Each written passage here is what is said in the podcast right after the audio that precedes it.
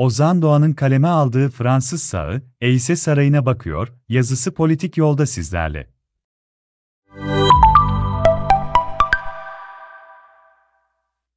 Fransa, 10 Nisan 2022'de bir sonraki cumhurbaşkanını seçmek üzere sandığa gidecek. Ocak ayı itibariyle kampüs ve sokaklardan bar ve kafelere birçok mekanda seçim atmosferini solumak, tartışmalara ve afişlere rastlamak mümkün. Mevcut Cumhurbaşkanı Emmanuel Macron, henüz adaylığını ilan etmemişse de kamuoyu araştırmalarına göre seçimi kazanmaya en yakın isim. Kapsayıcı bir aday üzerinde anlaşamayan Fransız solunun, ülkeyi 5 yıldır sarsan kitle ve sendika eylemlerine rağmen gerilemekte olduğu görülüyor. Bugünden bakıldığında gerçekleşmesi en mümkün senaryo, Macron'la beraber sağ partilerden bir adayın 24 Nisan'da gerçekleşecek ikinci tura kalması. Çevre sorunları, nükleer enerji ve hayat pahalılığı, önemli gündem maddeleri arasında yer alsa da kamusal alandaki tartışmalar çoğunlukla kimlik, göç ve güvenlik konularına odaklanıyor. Bu durum, sağ popülist partiler için sol hareketlere nazaran daha elverişli bir alan sunuyor. Fransa'daki sağ hareketler ve Cumhurbaşkanı adaylarını Macron yönetimi karşısındaki konumlarıyla beraber inceledim. Fransa'da seçmen davranışı ile ilgili en kapsamlı araştırmaları yürüten kurumlardan biri Harris Interactive. Araştırma şirketinin 2022'nin ikinci haftasına yönelik raporu, Emmanuel Macron'un %24 oy oranıyla yarışta lider olduğunu gösteriyor. Cumhurbaşkanı, 5 Ocak günü Covid-19 aşısı olmayanlara hayatı zorlaştırmak istediğini Fransızca argo bir deyim olan emmerder sözcüğüyle ifade edince, rakiplerinin ve basının tepkisiyle karşılaşmıştı. Bu fiilin kökeni, Fransızca'da BK anlamına gelen merde sözcüğü ancak fiil, kızdırmak ve lanet okumak anlamlarında kullanılıyor. Ancak bu açıklamalar, Macron'un ulaşabileceği oy oranında herhangi bir düşüşe yol açmadı. Hatta Cumhurbaşkanı'nın oyların Kasım'dan bu yana yaklaşık bir puanlık artış görülüyor. Bazıları kampanyaya başladı ancak hizmetinizde olan ben, başlamadım diyen devlet başkanı, adaylığını henüz açıklamamış da olsa Nisan sonrası içinde projeleri olduğunu belirtmişti. Son çeyreğe kadar göreve devam edeceğini söyleyen Macron'un bir görev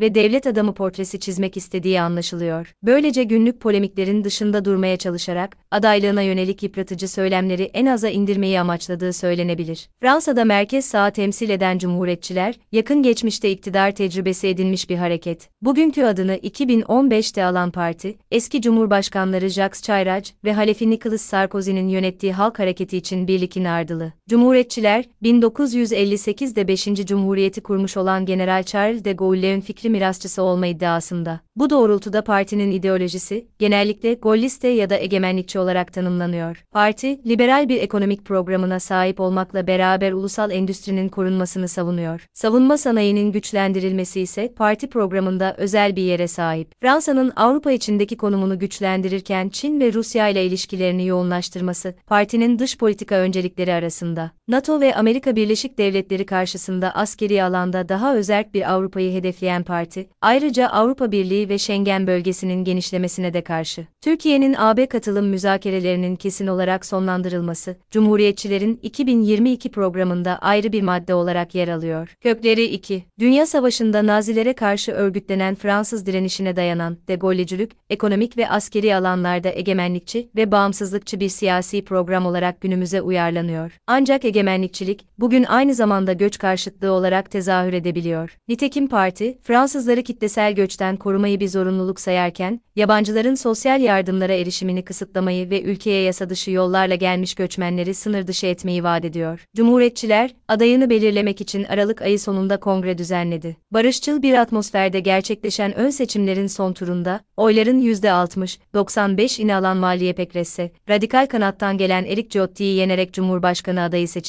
Solun en güçlü adaylarından milletvekili Veanolu Cunenjon, dikkat çekici bir değerlendirme yaparak, partide gerçekleşen ön seçimi, Cumhuriyetçi sağın sonu olarak nitelemişti. Bunun nedeni, yarışan iki adaydan Ciotti'nin aşırı sağcı, Pikresse ise Paris Versailles, Burjuvazisi'nin adayı olarak görülmesi. Valérie Pikresse, eski Cumhurbaşkanı Cihirac'ın danışmanlığından Sarkozy döneminde bakanlık ve hükümet sözcülüğüne uzanan bir kariyere sahip. Ayrıca 2015'ten beri Avrupa'nın en yoğun nüfuslu bölgelerinden İlejderhancıcın seçilmiş başkanı. Net maaşları %10 oranında artırmak, bürokrasiyi yeniden yapılandırmak ve düzensiz göçü kontrol altına almak isteyen lider, anketlere göre yaklaşık %16 oranında o ile Macron'dan sonraki en güçlü adaylardan biri. Ancak henüz Cumhuriyetçilerin 2017'deki oy oranına ulaşabilmiş değil. Eski Başbakan François Fillon, 2017'de Cumhuriyetçi aday olarak seçime girdiğinde %20,0 bir oya ulaşmış, ancak bir yolsuzluk skandalı sonucu siyasetten çekilmişti. Japonca ve Rusça bilen Pikresse, henüz adayken gerçekleştirdiği dış ziyaretlerle göç ve dış politika alanlarındaki hedeflerini ortaya koyuyor. Adayın Ocak ayında Atina'da Yunanistan Başbakanı Kyriakos Mitsotakis'i ziyaret etmesi, Fransa ve Yunanistan arasında hali hazırda savunma alanında kurulan ortaklığı farklı alanlara taşıma isteğini gösteriyor. 2021 sonbaharında Yunanistan,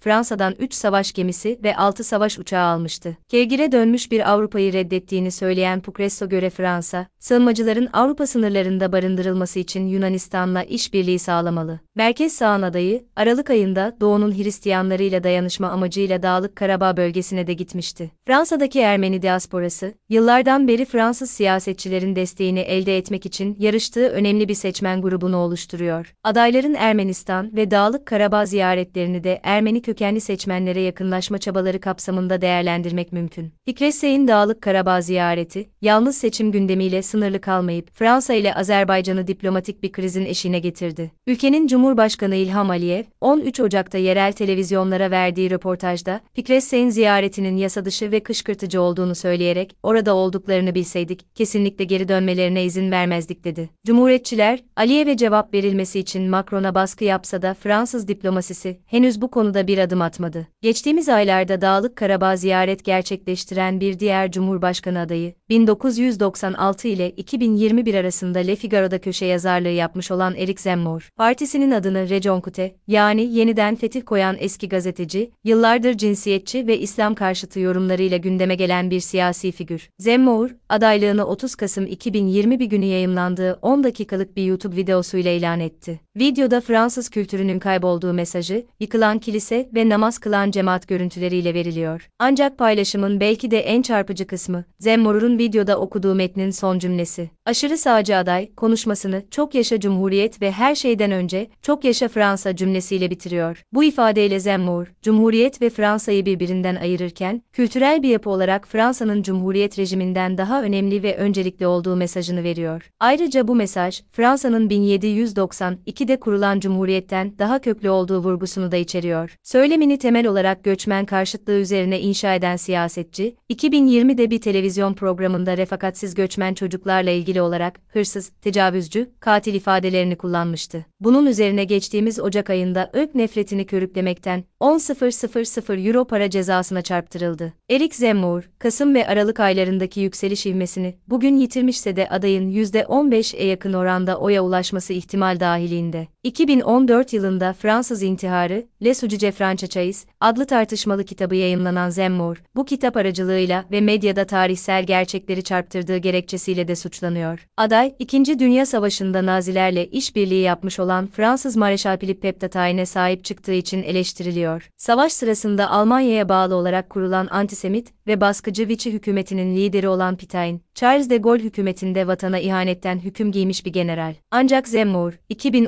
2014'ten bu yana Pétain'in Fransız Yahudileri kurtardığını iddia ediyor. Yazar, siyasete atılmadan önce, 2018'de de Pétain ve de Gaulle, aynı fikirlere sahipti demişti. Zemmour'un iddialarına cevap, 1970'te ölen General Charles de Gaulle'in torunu Pierre de Gaulle'den geldi. Torun de Gaulle, Pétain'in Yahudi düşmanı olduğu hususunda ısrar ederken, Fransız eski Anayasa Mahkemesi Başkanı Pierre Mazenaud da Pétain'in Hitler'in elini sıktığını hatırlatarak tartışmaya katıldı. Ancak Charles de Gaulle'ün siyasi mirasçısı olduğunu iddia eden Cumhuriyetçilerden Zemmour bir tepki gelmedi. Bugün hem Cumhuriyetçi milletvekilleri, örneğin ön seçimi kaybeden Ciotti, hem de Cumhuriyetçi seçmenler arasında Zemmour'a sempatiyle bakanların olması, merkez sağın radikalleşmesi açısından dikkat çekici. Unutmamak gerekir ki Fransız merkez sağının 12 yıl Cumhurbaşkanlığı yapmış lideri Jacques Chirac, 2002'de zaferine aşırı sağ karşı kazanmış, Cumhuriyetçi cephenin adayı olarak sol partilerin desteğini de almıştı. Çayraç, aynı zamanda Türkiye'nin Avrupa Birliği üyeliğini destekleyen bir cumhurbaşkanıydı. Eric Zemmour'un cumhurbaşkanlığı seçimlerinde ikinci tura kalması düşük bir olasılıksa da aşırı sağın diğer adayı Marine Le Pen hakkında aynı yorumu yapmak için henüz erken. Macron'un en güçlü rakibini saptamaya yönelik kamuoyu araştırmalarda Valérie Pécresse ile ulusal toplanış lideri Marine Le Pen'in başa baş olduğu görülüyor. Le Pen'in söylem ve vaatleri birçok noktada sağın diğer adaylarıyla örtüşüyor. O da Fransa'nın temel problemlerinin göç ve buna bağlı olarak İslamcı akımlar olduğunu, Macron döneminde ise İslamcılıkla mücadelenin samimi olmadığını savunuyor. Ülkemizi zehirleyen Macronizm parantezini kapatmayı teklif ediyorum gibi sert bir ifadeyle Cumhurbaşkanına meydan okuyan aday, Fransa'nın son 5 yılını absürt bir yönetim dönemi olarak tarif ediyor. Zemmour'a benzer şekilde Fransız kimliğinin tarihsel devamlılığını yücelten lidere göre göçmenler, bu kimliğe yönelik bir tehdit oluşturmakta.